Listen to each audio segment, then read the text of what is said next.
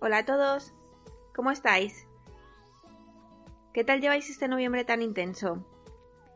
Y ahora estaréis pensando, ¿qué está diciendo esta de noviembre intenso? Sí, sí, sí, ha sido intenso, pensadlo bien.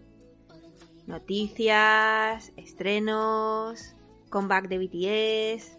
Está siendo intenso y todavía nos quedan unos días.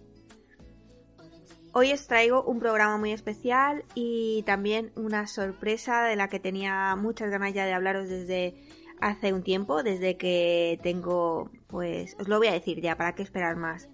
Desde que tengo el libro de Estrellas sobre Seúl en mis manos, porque el ejemplar que yo tengo entre mis manos, como os digo, va a ser para uno de vosotros.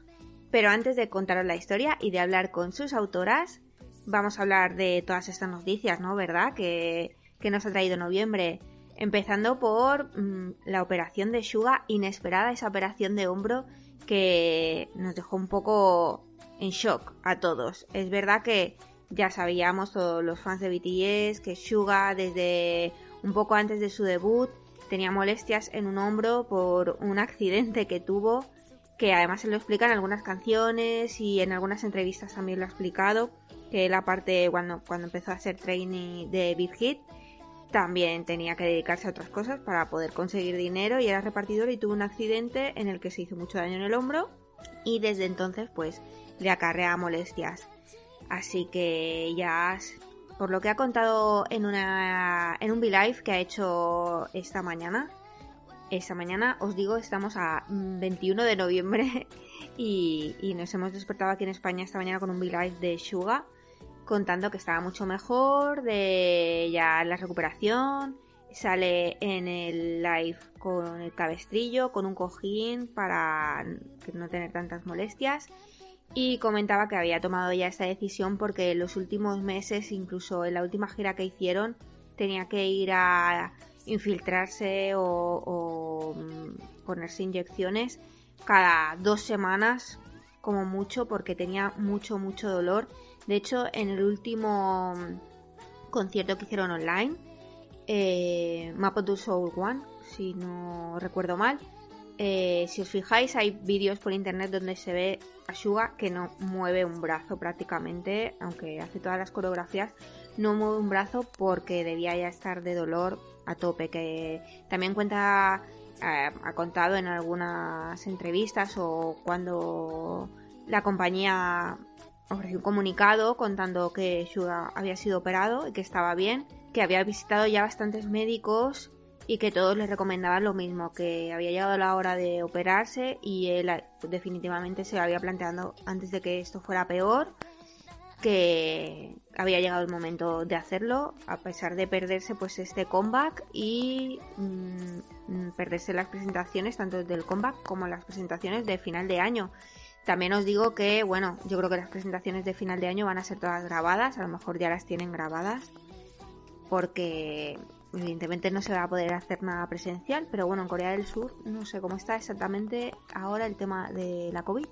Bueno, y luego a lo largo de noviembre han llegado varias publicaciones de las que os voy a hablar. Una de ellas, como ya os he comentado, es eh, la publicación de Estrellas sobre Seúl ya sabéis que tenéis un podcast anterior entrevistando a Silvia y a Tatiana, las autoras, de hablando de su primer libro, eh, de Seúl al cielo, que nos contaron bastantes entresijos y secretillos de ese libro, el cual, como ya os dije, me gustó muchísimo. Pero cuando supe que sacaban, eh, digamos, el final de, esta historia en Estrellas sobre Seúl, enseguida me puse en contacto con ellas y también con la editorial, que es Nocturna, y les dije que, que tenía que leerlo, que quería entrevistarlas de nuevo, quería saber más sobre la historia. Ellas, por supuesto, como ya sabéis, son encantadoras y majísimas, enseguida dijeron que sí, y la editorial muy amablemente me envió un ejemplar y os tengo que decir que quedé fascinada. Eh, lo leí en nada, en unos días, cosa que luego me arrepentí porque lo leí muy rápido y me hubiera gustado saborear un poco más la historia. Pero bueno, os digo que luego mm, releí algunos capítulos que me han gustado mucho. Y como os he dicho, ese ejemplar que tuvo la amabilidad nocturna de enviarme va a ser para uno de vosotros. Así que tendréis que esperar un poquito hasta después de la entrevista para saber qué tenéis que hacer para conseguir ese ejemplar. ¿vale? Otra de las publicaciones que ha llegado este mes, nada, hace muy poquitos días, es el libro Brilla, escrito por la ex integrante del grupo, del mítico grupo Girls Generation, que habla sobre las aventuras y desventuras de una chica que vive en Estados Unidos, pero que se muda con su familia a Corea, porque ella es descendiente de familia coreana, porque le ofrecen ser trainee de una agencia de entretenimiento para algún día debutar en un grupo o como solista de K-pop y explica ahí algunas curiosidades y algunas cosillas de esos entresijos que hay en, las agencias y cómo es ser trainee de, de, una de ellas antes de debutar. Así que bueno, me lo estoy leyendo y os hablaré de él en un próximo podcast. Así que si no queréis perderos nada, os tenéis que suscribir, ya sabéis, tanto en Spotify como en iVoox y también en Apple Podcast. Y por último, y no menos importante, por supuesto, ya sabéis que yo soy Army Army de corazón. Y no podía dejar pasar hablaros un poquito del estreno por fin, eh, ayer, hoy es día 21 de noviembre, del estreno del nuevo disco de BTS. B, por fin ya tenemos un nuevo disco y unas nuevas canciones de BTS que creo que nunca se esperaban tener que haber hecho este disco. En este mismo yo creo que estarían de gira y muchas de nosotras a lo mejor hubiéramos tenido la suerte de verlos cerquita otra vez, pero bueno, el 2020 ha sido así y ellos han cogido todos estos sentimientos y los han plasmado en siete canciones, bueno, siete contando Dynamite, seis canciones maravillosas.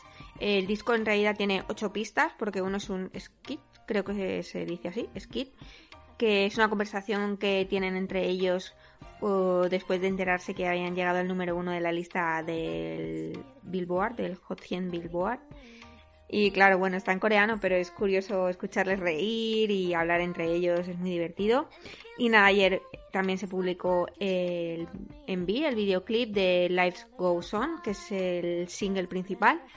Y os tengo que decir que es súper emotivo, el vídeo es súper emotivo también. Pero el disco va increciendo.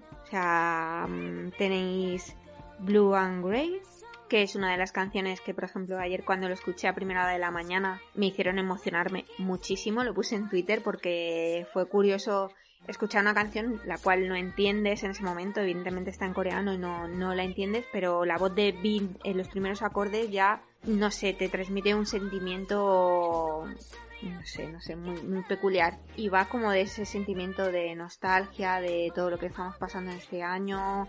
Va como increciendo a unas canciones más, con más ritmo, como más de bailar, hasta Stay, que es la canción que han hecho Arem, Jin y, Ye, y Jungkook. Que es totalmente, o sea, yo esa canción me la imagino bailando en una pista de discoteca, total, pegando saltos terminando con Dynamite. El disco es un disco redondo, no hay canción que no me guste. Yo creo que por los comentarios que he estado leyendo pasa un poco igual. Le está gustando a todo el mundo, a os iba a decir a pesar, pero no... se nota que lo han hecho ellos. Lo han hecho desde el principio hasta el final. El enví lo ha dirigido Jungkook. O sea, es maravilloso. Y hace una horita así han publicado como otra parte del vídeo. Me está gustando esto que están haciendo de publicar de un mismo envío varias versiones. El de Dynamite, la, la, versión B, o sea, la cara B, me gustó muchísimo porque es divertidísimo. Y con On ya lo hicieron, publicaron varias versiones. Así que me está gustando mucho esto que hacen. Y ahora pues nada, hace una horita han publicado lo que os decía, la versión en su dormitorio ellos, ellos en un plano secuencia todo el rato en su habitación cantando la canción y, me gusta muchísimo. Habréis visto que lo que hablábamos al principio, que Suga no estaba en la conferencia de prensa, que le habían echado mucho de menos y que evidentemente pues faltará en las próximas presentaciones, pero bueno, esperemos que se recupere muy prontito. Pero bueno, del disco lo quiero escuchar más, quiero ver todas las presentaciones que hacen, como pasa un poco, solo han pasado, solo ha pasado un día desde que lo publicaron, así que os hablaré de él más adelante, ¿vale? En otro podcast, ya sabéis. Dale a seguir, seguid el podcast también. Me podéis encontrar, bueno, cuelgo muchísimas cosas. Por cierto, tenéis el unboxing del CD, del disco que fui ayer corriendo a comprarlo porque soy una agonías y no me puedo esperar a que llegue el que compré en preventa lo tenéis en mi Instagram que es doramapop-podcast. Tenéis ahí un IGTV con el unboxing porque el disco es increíble por dentro. No sabéis la de fotos que tiene, la de tiene, tiene una foto tipo Polaroid también. El disco es chulísimo, o sea, no es barato, os tengo que decir que no es barato, pero bueno, cualquier cosa de BTS la verdad es que no es barato tampoco, pero merece la pena. La verdad es que merece mucho la pena. Es muy chulo, de verdad que es Deluxe Edition porque tiene muchísimas cosas que otros álbumes no tenían y, también eran caros. Pero bueno, vamos al lío. Como os he dicho, hoy es el podcast donde sabremos un poquito más sobre el libro Estrellas sobre Seúl, que como os digo me ha gustado muchísimo. Y contacté con Tatiana y con Silvia para que por favor estuvieran de nuevo en Drama Pop y nos contaran cómo ha sido crear este nuevo libro, cómo ha sido darle fin a esta historia pues tan intensa. Os digo la verdad que, creo que ha sido una historia bastante intensa de todos los protagonistas. Desde de Seúl al cielo, os tengo que confesar que no he leído Luces en el cielo, pero que a eso le voy a poner remedio muy prontito porque después de terminar Estrellas sobre Seúl mmm, necesito un poco más de la historia y mira, mmm, me ha venido bien tener todavía como un capítulo ahí aparte que poder seguir leyendo. Como os digo, Estrellas sobre Seúl es el final de la historia de Alex, el final de la historia de Dani, de Paula, de Miwo y de los Rex en concreto, porque, bueno, eh, a lo mejor ahora hablando con Silvia y Tatena tenéis unos poquitos spoilers si todavía no habéis leído el libro, pero poquitos, ¿vale? Y como os digo, al final de este podcast os diré cómo conseguir un ejemplar. Todo para vosotros, va a ser súper sencillo, o sea, va a ser un sorteo que no tendréis que hacer malabares, así que quedaos aquí, que luego os digo cómo conseguir un ejemplar de Estrellas sobre Seúl.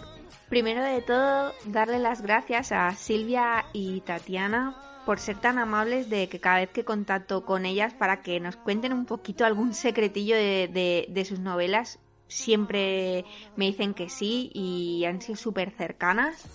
Así que bueno, vamos con la entrevista. Ya sabéis que mis entrevistas me encantaría que fueran en directo, pero todavía no, no tengo los medios en este podcast para poder tener una conversación fácil y fluida.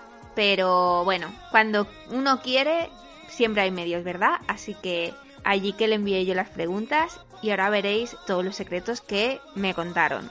Así que chicas, ¿cómo estáis? Eh, lo primero que os voy a preguntar es que al igual que con De Seúl al Cielo, quiero que nos contéis que nos vamos a encontrar en Estrellas sobre Seúl. Pues Estrellas sobre Seúl es el desenlace definitivo de la historia, así como De Seúl al Cielo era el arranque.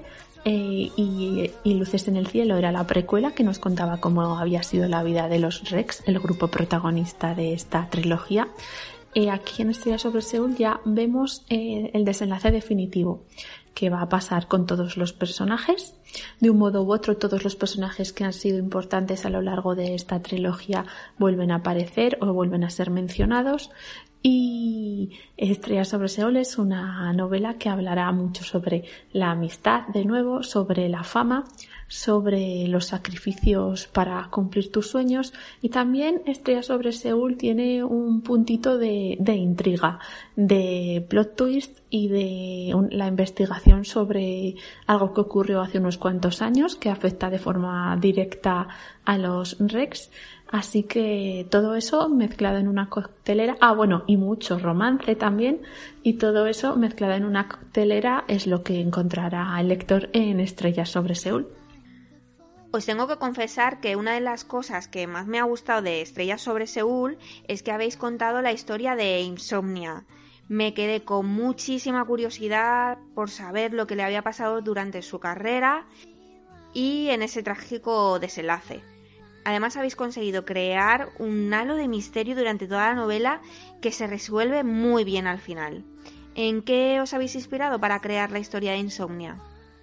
la verdad que nos alegra mucho que nos, que nos digáis que os ha gustado la historia de Insomnia. Eh, nosotras teníamos muy claro cuando terminamos de Sobre al Cielo que si escribíamos una, una secuela iba a tratar sí o sí la historia de Insomnia y de su equipo, pero luego en, las presentaciones nunca nadie nos preguntaba sobre Insomnia. Parecía que no, no, despertaba ningún tipo de interés, entonces nos preocupaba un poco, aunque como, habéis podido comprobar, al final nos dio igual y escribimos sobre ello igualmente. Em, pero sí, es una historia que a nosotras nos gustaba mucho y que queríamos contar. El cómo se nos ocurrió su historia, yo creo que, la última vez que, que estuvimos en el podcast contigo, Eva, ya hablamos sobre cómo se nos ocurrió introducir este tipo de personaje, que es un personaje ausente. Y bueno, lo voy a repetir brevemente para la gente que no lo escuchó en su momento. Y es que a nosotras eh, nos gustaba mucho eh, el personaje ausente, ese personaje que es súper importante para la trama, pero que nunca aparece realmente en el libro, solo lo conocemos a través de, de las menciones que hacen, que hacen los demás de él porque habíamos leído este tipo de personajes, pues por ejemplo, en el, en el caso de Rhaegar Targaryen en Canción de Hielo y Fuego de George R. R. Martin, o en el caso del Rey Cuervo de Jonathan Strange, Señor Norrell de Susana Clark. Y queríamos probar a hacer nuestro propio personaje ausente, y fue así como empezó a surgir esta idea. Ahora bien, la, la base, digamos, lo más importante de, de Insomnia es, no creo que sea ya un spoiler a estas alturas, es que era el antecesor de los, de los Rex en, su compañía, era un poco el que había revolucionado el, mundo del K-pop y mm, se había convertido en leyenda ya no solo por esto, porque era un muy buen cantante, había sido muy mítico, sino por el hecho de que al final de su carrera, o, más bien el final de su carrera, se debió a que murió a manos de un fan.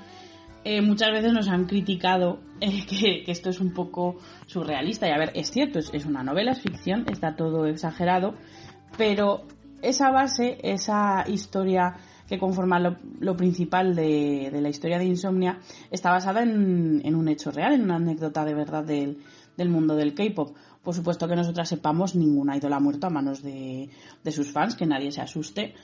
Pero bueno, eh, hace ya muchos años de BSK, que son un grupo mítico de la, de la segunda generación del K-pop y un poco los pioneros en, llevar el K-pop fuera de, Corea, Japón y un poco el resto de Asia. Em, en un evento, no recuerdo exactamente de qué, un supuesto fan o una supuesta fan eh, le dio una botella, no recuerdo si era de agua o de zumo, algo de beber, al, al líder del grupo, que era Yuno. Y de pronto empezó a ponerse muy malo, empezó incluso a vomitar sangre y se lo tuvieron que llevar al hospital y estuvo ingresado porque habían envenenado el agua con superglue. Así que bueno, evidentemente no, murió, por suerte, y todo se quedó en una anécdota, aunque para él ha debido ser mucho más de una anécdota. Siempre ha contado que, ha desarrollado un poco de, trauma al respecto. Pero fue ese acontecimiento el que hizo que se nos ocurriera toda esta historia sobre, sobre insomnia y su muerte. En De Seúl al cielo ya empiezas a odiar un poco la agencia de los Rex Wims. Pero en Estrellas sobre Seúl os aseguro que acabas deseando que esa agencia se hunda definitivamente. Sabemos que es una historia de ficción, pero ¿puede ser un reflejo de las agencias de entretenimiento en Corea del Sur y la realidad de muchos idols? Em, queremos pensar que no, que no es un reflejo real. Sí que hemos intentado ser muy fidedignas y, reflejar la realidad del entretenimiento coreano y del K-pop en concreto a través de las novelas. Hemos querido dejar claro que la fama, ya sea en Corea o en cualquier parte del mundo, tiene sus luces y sus sombras y que un artista de K-pop tiene que sacrificar mucho para llegar a donde está tiene que esforzarse mucho y hay un proceso de trabajo a lo largo de los años y de sacrificio que no siempre probablemente em, se valora. Em, eso es algo que a lo largo de De Seúl al cielo, Estrella sobre Seúl y eh, la precuela que además hablaba de, del mundo de los aprendices de K-pop, eh, Luces en el cielo, se deja, se intenta dejar patente. Aún así, como bien dices, eh, Wins es una, mm, empresa de, ficción, una empresa de ficción de una novela ficticia en la que de alguna manera sobre esa figura de Wins, de la empresa en concreto, ha recaído el papel de villano.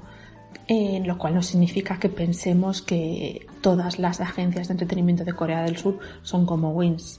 Eh, esperamos que no sea así y estamos seguras de que probablemente no será así. Al final, eh, todo en la vida tiene sus luces y sus sombras. Probablemente las agencias de entretenimiento coreanas también lo tendrán, pero es cierto que en ese apartado en el que Wins hace un poco el papel de, de villano de la historia, no nos hemos inspirado en ninguna empresa real, ni mucho menos, sino que simplemente hemos querido simbolizar a través de eso las dificultades que se enfrenta un artista, sobre todo un artista a un nivel de fama tan alto como el que tienen los Rex en, en su día a día. Otra de las historias que me ha gustado mucho es la de Riley, pero aunque en la anterior entrevista mmm, comentasteis que Luces en el cielo se puede leer como una historia independiente a los otros dos libros, yo, sinceramente, eh, como os decía antes, aconsejo encarecidamente a los lectores que conozcan esa historia de lo que pasó en esa isla, en la isla de Jeju, antes de leer Estrellas sobre Seúl. Como os digo, cosa que yo no hice y ahora tengo muchísima curiosidad de saber qué pasó ese verano entre Riley y Hyunso. ¿Habrá más spin-off de los personajes? Creo que a esta pregunta nos va a costar un poco que la gente acepte nuestra palabra lo comprendemos porque lo cierto es que hemos mentido como bellacas cada vez que hemos hecho una presentación. Cuando estábamos presentando de Seúl al cielo y la gente nos preguntaba y nosotras decíamos siempre, bueno, no sabemos, tal vez. Ya teníamos terminado de escribir luces en el cielo y durante las presentaciones de luces en el cielo ya teníamos la mitad de estrellas sobre Seúl escrito. Así que entiendo que cueste un poco confiar en nosotras, pero de verdad, de verdad, de la buena, que esta vez eh, es la definitiva a nosotras también nos da mucha pena, evidentemente, pero creemos que ya hemos contado todo lo que queríamos contar sobre estos personajes y no, no vamos a volver, no vamos a volver a ellos. Por supuesto, si alguien quiere escribir fanfics, estaremos encantadas de leerlos, pero por nuestra parte hemos contado todo lo que queríamos contar sobre los Rex y ya no va a haber ningún spin-off. En esta novela hay muchos sentimientos encontrados, sobre todo los de Dani y el recuerdo de Chris presente en casi toda la novela. Habladme un poco más de él y también de su curiosa relación con Samuel, el hermano de Paula. Em, no podíamos escribir Estrella sobre Seúl, que realmente es una secuela directa de De Seúl al cielo, ambientada dos años después del final de De Seúl al cielo, sin tener muy presente a Chris en todo momento. Sobre todo teniendo en cuenta que uno de los narradores de la novela es precisamente Dani. Y Dani era el mejor amigo de Chris a lo largo de la historia de, de Seúl al cielo. Cuando arranca la historia ellos ya son íntimos amigos y, y orbitaba su personaje totalmente alrededor del personaje de Chris en esa primera novela. Ahora Dani es protagonista, tiene mm, voz narradora, es probablemente el narrador que, tiene más páginas en Estrella sobre Seúl y, Dani tiene su propia historia. Por fin deja de girar todo eh, a lo largo, eh, alrededor de Chris, ya no está en Corea persiguiendo a Chris, sino por decisión propia, pero sin embargo, eh, todo lo que vive le recuerda a, su amiga, porque Chris murió allí y los últimos recuerdos que tiene de ella transcurrieron allí, en, en la ciudad de Seúl. Así que el recuerdo de Chris está muy presente en todos sus capítulos, pero también está bastante presente en el resto de personajes, de un modo u otro. Eh, Chris también marcó muchísimo la historia de Jay.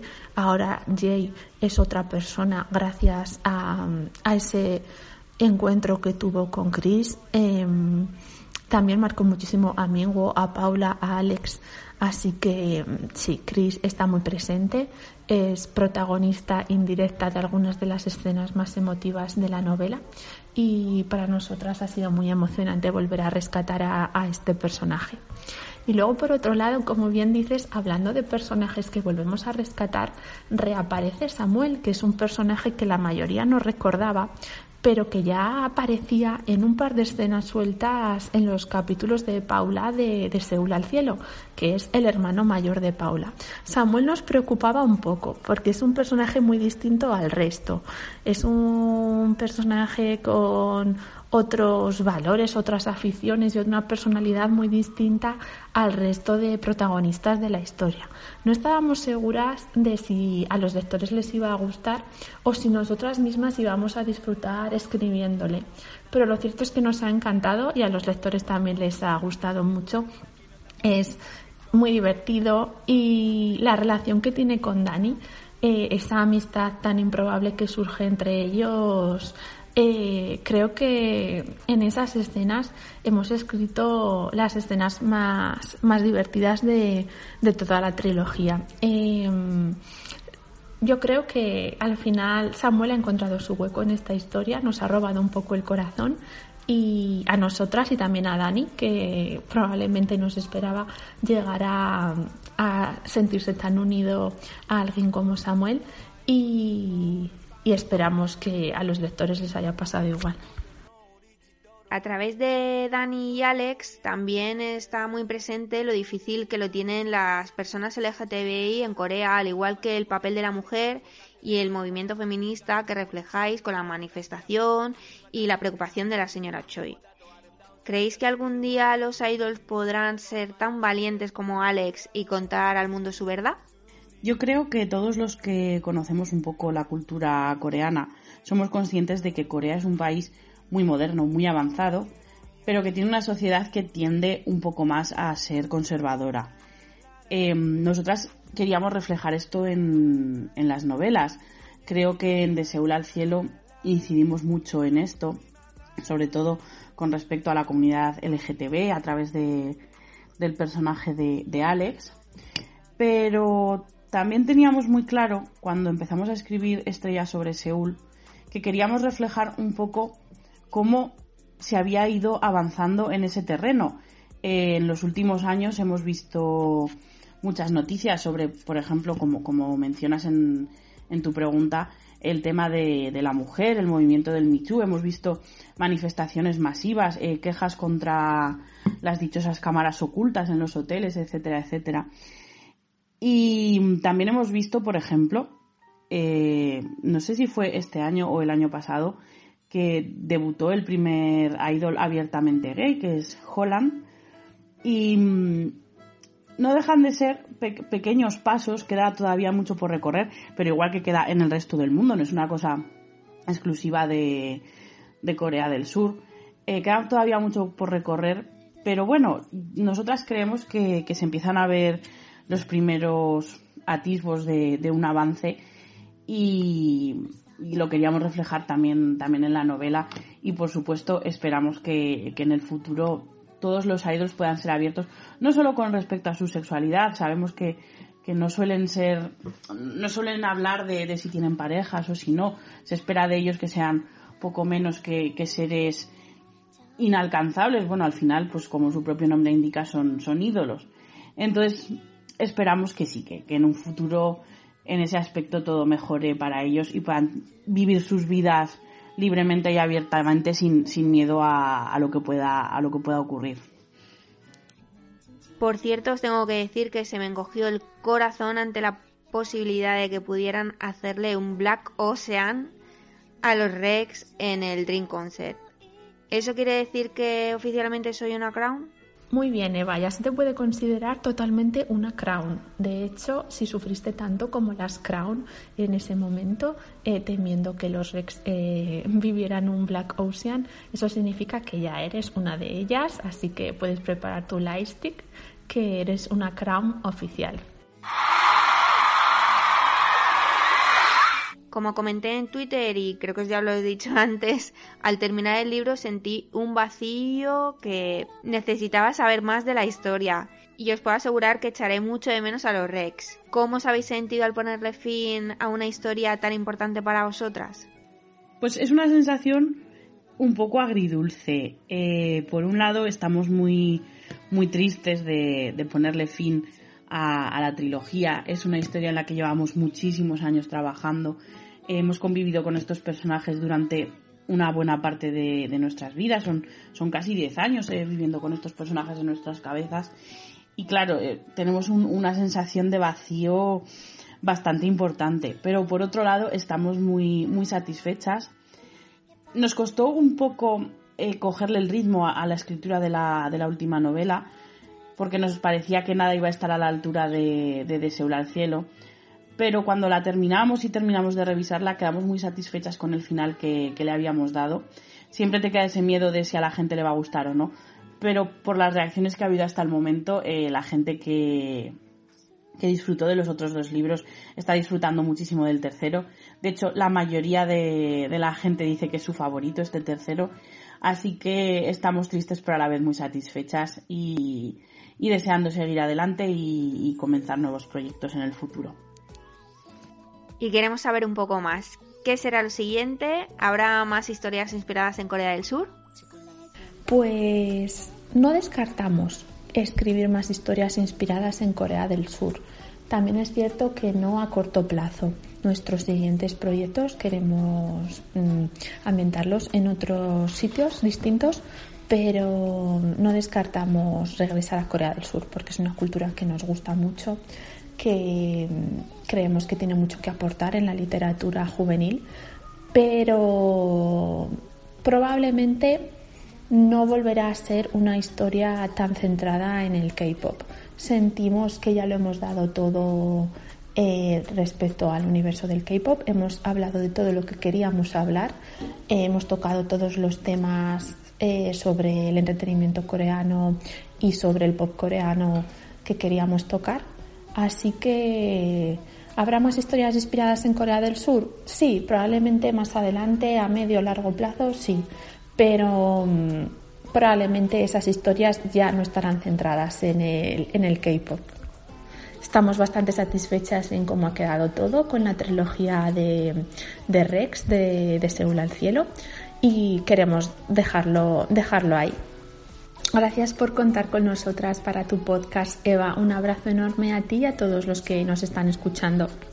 De verdad, chicas, muchas gracias a vosotras por estar siempre dispuestas a contestar aquí a las preguntas de Drama Pop, que esta es vuestra casa y espero poder hablar con vosotras pronto. Os tengo que contar a todos los que estéis escuchando que si vais al Instagram o a Twitter de Silvia y Tatiana, lo podéis encontrar muy fácilmente, sobre todo en Instagram. Ellas creo que han dicho que el día 6 de diciembre van a hacer una charla conjunta, una quedada con fans y gente que ya se haya leído Estrellas sobre Seúl para hablar del libro y yo si puedo también me voy a apuntar a eso, pero bueno, que sepáis que todavía os podéis apuntar en su Instagram y creo que también enviándoles un email, así que mm, podéis ir allí y, y apuntaros que os puedo asegurar que os va a gustar muchísimo eso sí, antes tenéis que leer el libro. ¿Y cómo lo vais a hacer? ¿Cómo lo vais a hacer? Yo os digo, ¿cómo? No sé si dará tiempo a que os llegue este ejemplar que tengo yo entre mis manos, pero como os digo, Nocturna tuvo la amabilidad de enviarme un ejemplar que va a ser para uno de vosotros. ¿Qué tenéis que hacer? Solo tenéis que ir al Instagram de Dorama Pop, que os recuerdo que es Dorama Pop-podcast. Allí os dejaré una publicación con lo que tenéis que hacer, que será simplemente seguir tanto a Nocturna como a Drama Pop en Instagram, eh, darle a me gusta a esa publicación y en comentarios dejar un comentario linkando a una persona que creas que le puede interesar también el sorteo del libro, que le guste el K-pop, que le pueda gustar el podcast, etcétera. ¿Vale? Solo una persona y seguir tanto a Nocturna como a Drama Pop. Es súper fácil, ya me diréis, o sea, tenéis que hacer lo mínimo, es que es lo mínimo para conseguir un ejemplar. Única condición que sí en esta época de COVID a mí se me hace muy difícil, soy yo la que envío el libro y enviarlo internacionalmente, así que es un sorteo para Península e Islas Baleares y Canarias. Me sabe mal, me encantaría poder enviar el libro a cualquier parte del mundo, pero ahora mismo creo que es bastante complicado, los tiempos, etcétera, además de envíos son complicados.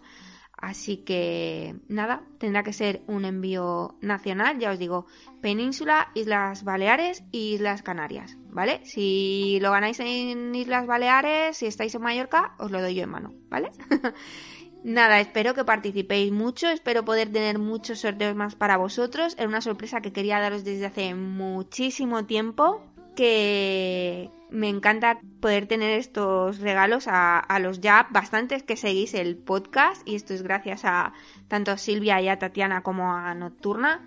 Merece muchísimo la pena el libro si, si no os toca, si no conseguís ganar el sorteo, os recomiendo pues que vayáis a la librería, lo compréis porque me ha gustado mucho. Os lo vuelvo a decir, soy una pesada que me ha gustado muchísimo. Así que ya sabéis, apuntaos al sorteo. Y si no, nada. Diciembre está aquí a la vuelta de la esquina. Se lo pedís a los Reyes Magos, a Papá Noel. Ya os digo que merecen mucho la pena y me gustaron mucho. Y nada más, no me enrollo más. No sé si me habrá quedado muy largo este podcast o no. Espero que os guste mucho, espero que lo compartáis, por favor, que eso hace que este podcast crezca un poquito más y pueda seguir haciendo sorteos y pueda seguir contando noticias. En breve ya os digo que os hablaré de mm, nuevo disco de BTS. En breve también os hablaré de los que dramas que estoy viendo. Os tengo que confesar que nuevos, nuevos, solo estoy viendo el nuevo de Lee Dong-wook, que es el del zorro de nueve colas. Y lo voy viendo a trocitos porque como está ahora mismo en emisión en Viki tardan un poco en subir los capítulos. Y me estoy viendo algunos antiguos, ya sabéis que yo viendo nuevos, viejos, nuevos, viejos. Os dije en el último podcast que terminé de ver Mr. Sunshine y acabé llorando como una magdalena muchísimo. Os tengo, tengo que hacer un capítulo solo hablando de Mr. Sunshine. Pero tengo que hacer tantos capítulos hablando de tantos K-dramas que ya sabéis que no me da la vida. Así que los próximos serán nuevo disco de BTS, algún K-drama que ya hablaremos y como os he dicho también viene sorpresa y comentario y unboxing podría decir de Brilla, ¿vale? Espero que os haya gustado mucho participar en el sorteo y un abrazo muy fuerte, espero que estéis todos muy bien. Hablamos pronto.